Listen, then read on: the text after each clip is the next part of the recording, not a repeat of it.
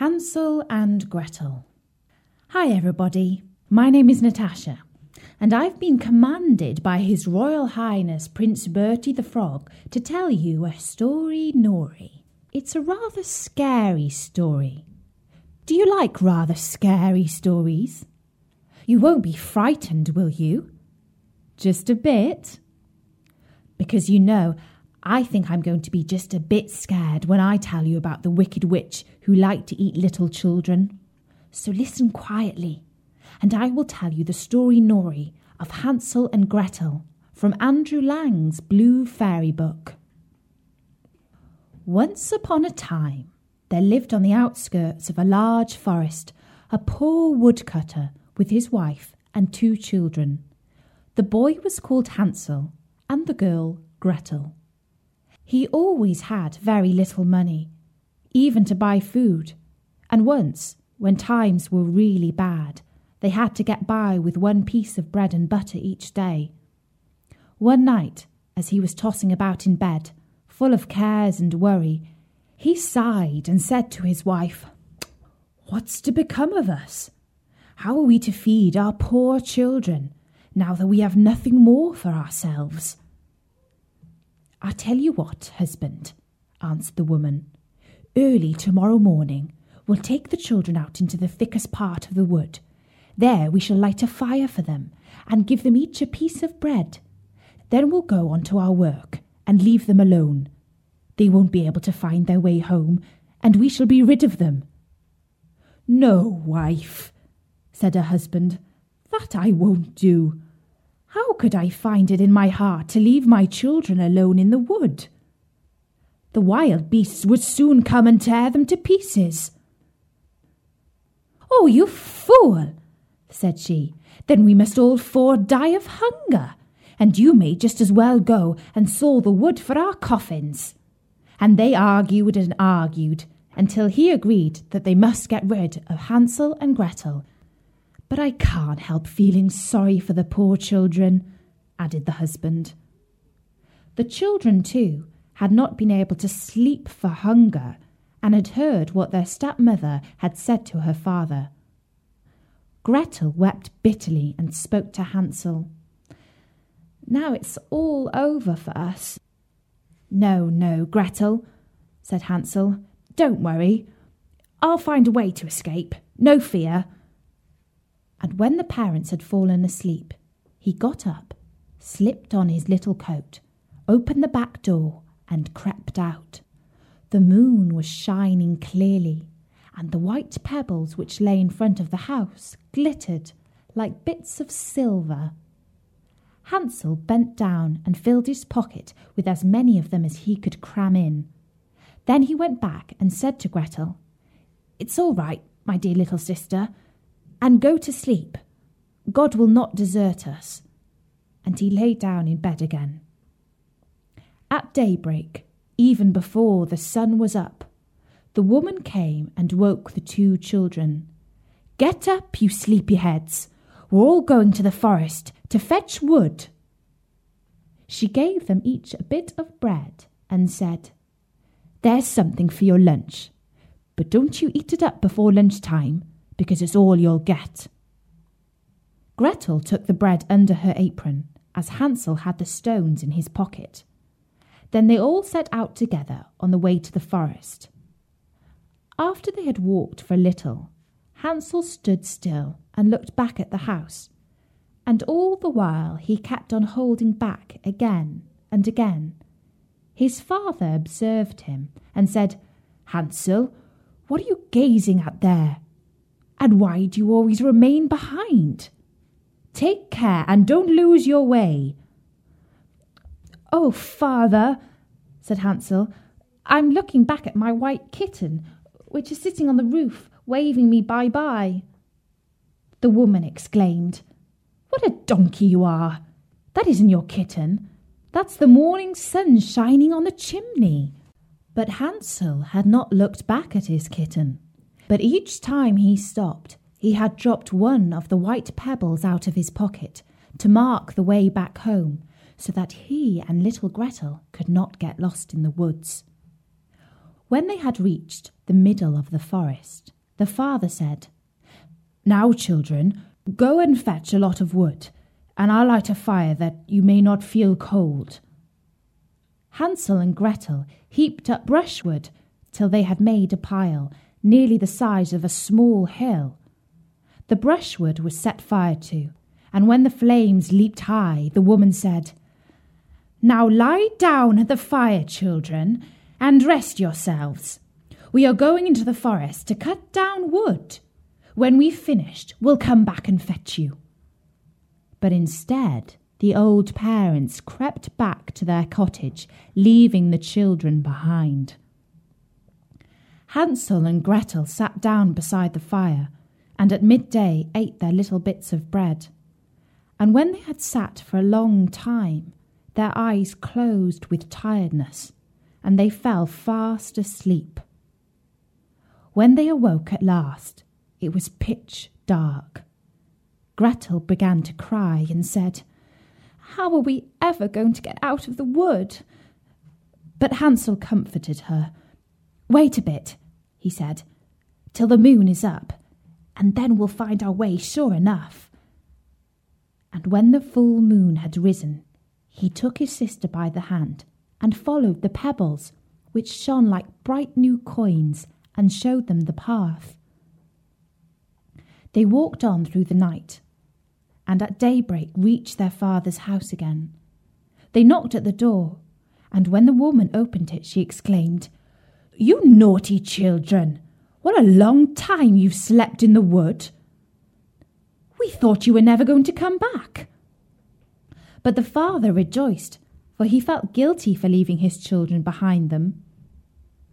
Not long afterward, there was again a great shortage of food in the land, and the children heard their mother speak to their father in bed one night like this Everything is eaten up once more. We have only half a loaf of bread in the house, and when that's done, it's all up with us. The children must be got rid of. We'll lead them deeper into the wood this time, so that they won't be able to find their way out again. There's no other way of saving ourselves. The man's heart felt heavy, and he thought, Surely it would be better to share the last bite with one's children. But his wife wouldn't listen to his arguments, and they quarrelled for a long time until the old man finally agreed that the children had to be got rid of, although he was very sad about it. But the children were awake and had heard the conversation. When the old people were asleep, Hansel got up and wanted to go out and pick up pebbles again, as he had done the first time. But the woman had barred the door, and Hansel couldn't get out. But he consoled his little sister and said, Don't cry, Gretel, and sleep peacefully, for God is sure to help us. At early dawn, the woman came and made the children get up. She gave them their bit of bread but it was even smaller than the time before. On the way to the wood, Hansel crumbled it in his pocket, and every few minutes he stood still and dropped a crumb on the ground. Hansel, what are you stopping and looking about you for? said the father. I'm looking back at my little pigeon, which is sitting on the roof waving me farewell, answered Hansel. Fool! said the wife. That isn't your pigeon. It's the morning sun glittering on the chimney. But Hansel gradually threw all his crumbs on the path. The woman led the children still deeper into the forest, farther than they had ever been in their lives before. Then a big fire was lit again, and the mother said, Just sit down there, children, and if you're tired, you can sleep a bit.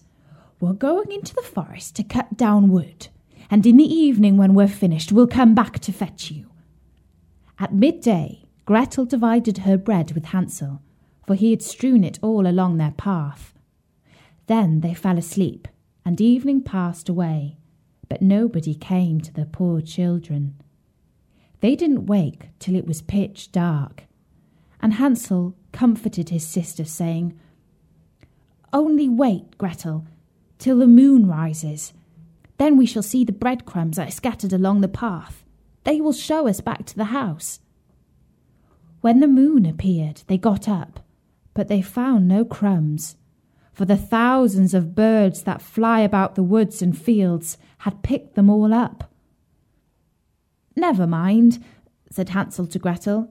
You'll see we'll find a way out. But all the same, they did not. They wandered about the whole night, and the next day, from morning till evening, but they could not find a path out of the wood. They were very hungry too, for they had nothing to eat but a few berries they found growing on the ground.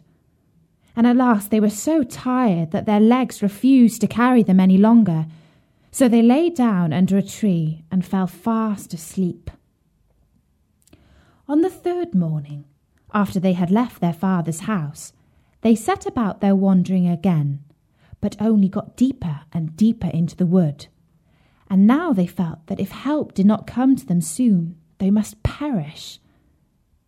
At midday, they saw a beautiful little snow white bird sitting on a branch, which sang so sweetly that they stopped still and listened to it. And when its song was finished, it flapped its wings and flew on in front of them. They followed it and came to a little house, on the roof of which it perched.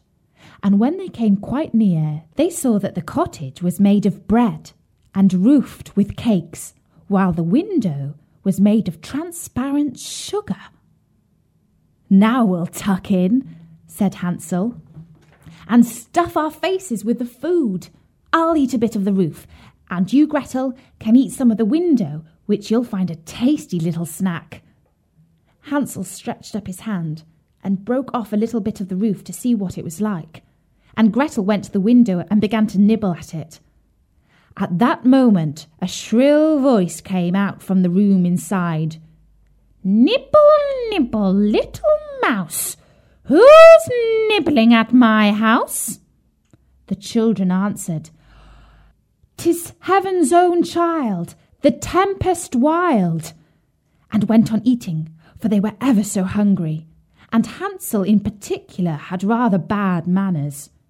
He was thoroughly enjoying eating the roof, and tore down a big bit of it, while Gretel pushed out a whole round window pane and sat down the better to enjoy it. Suddenly the door opened, and an ancient woman was leaning on a stick hobbled out. Hansel and Gretel were so terrified that they let what they had in their hands fall. But the old woman shook her head and said, Oh ho, you dear children, who led you here? Just come in and stay with me. No harm shall happen to you. She took them both by the hand and led them into the house and laid a most delicious dinner before them milk and sugared pancakes with apples and nuts. After they had finished, two beautiful little white beds were prepared for them, and when Hansel and Gretel lay down in them, they felt as if they had got into heaven. The old woman appeared to be most friendly, but she was really an old witch who used to steal children and had only built the little bread house in order to lure them in. When anyone came into her power, she killed, cooked, and ate him or her, and held a regular feast day for the occasion. Now, witches have red eyes and cannot see far, but like beasts, they have a keen sense of smell and know when human beings pass by. When Hansel and Gretel fell into her hands, she laughed wickedly and said jeeringly, I've got them now. They shan't escape me. Early in the morning, before the children were awake, she rose up, and when she saw them both sleeping so peacefully with their round rosy cheeks, she muttered to herself, That'll be a dainty bite to eat. Then she seized Hansel with her bony hand and carried him into the little stable, and locked the door on him. He might scream as much as he liked, it did him no good. Then she went to Gretel, shook her till she awoke, and cried, Get up, you lazy bones! Fetch water and cook something for your brother. When he's fat, I'll eat him up. Gretel began to cry bitterly, but it was of no use. She had to do what she was told. So the best food was cooked for poor Hansel, but Gretel got nothing but crab shells. Every morning the old woman hobbled out to the stable and cried, Hansel, put out your finger that I may feel if you are getting fat. But Hansel always stretched out an old bone, and the old dame, whose eyes were dim, couldn't see it, and thinking always it was Hansel's finger, wondered why he fattened slowly. When four weeks had passed, and Hansel still remained thin, she lost patience and decided to wait no longer. Hi, Gretel, she called to the girl. Be quick and get some water. Hansel may be fat or thin. I'm going to kill him tomorrow or cook him. Oh, how the poor little sister sobbed as she carried the water, and how the tears rolled down her cheeks. Kind heaven, help us now, she cried. If only the wild beasts in the wood had eaten us, then at least we should have died together. Just hold your peace, said the old hag. It won't help you. Early in the morning, Gretel had to go out and hang up the kettle full of water and light the fire. First, we'll make a pie, said the old witch. I've heated the oven already and rolled the pastry. She pushed Gretel out to the oven, from which fiery flames were already jumping. Creep in, said the witch, and see if it's properly heated, so that we can shove in the pie. For when she had got Gretel in, she meant to close the oven and let the girl roast, that she might eat her up too. But Gretel saw through her wicked trick and said, I don't know how I'm going to do it. How do I get in? You silly goose, said the old hag. The opening is big enough. See, I could get in myself.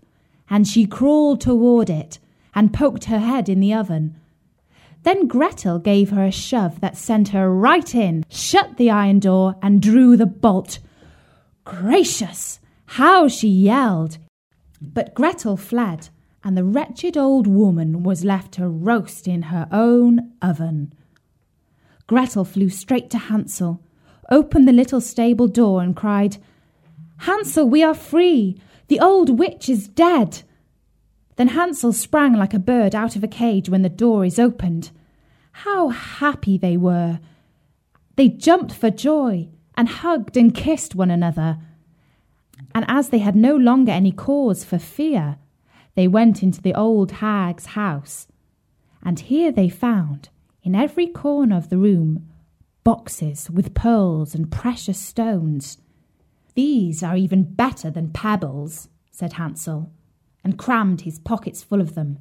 And Gretel said, I too will bring some home. And she filled her apron full. But now, said Hansel, Let's go and get well away from the witch's wood. When they had wandered about for some hours, they came to a big lake. We can't get over, said Hansel. I see no bridge of any sort or kind. Yes, and there's no ferry boat either, answered Gretel. But look, there swims a white duck.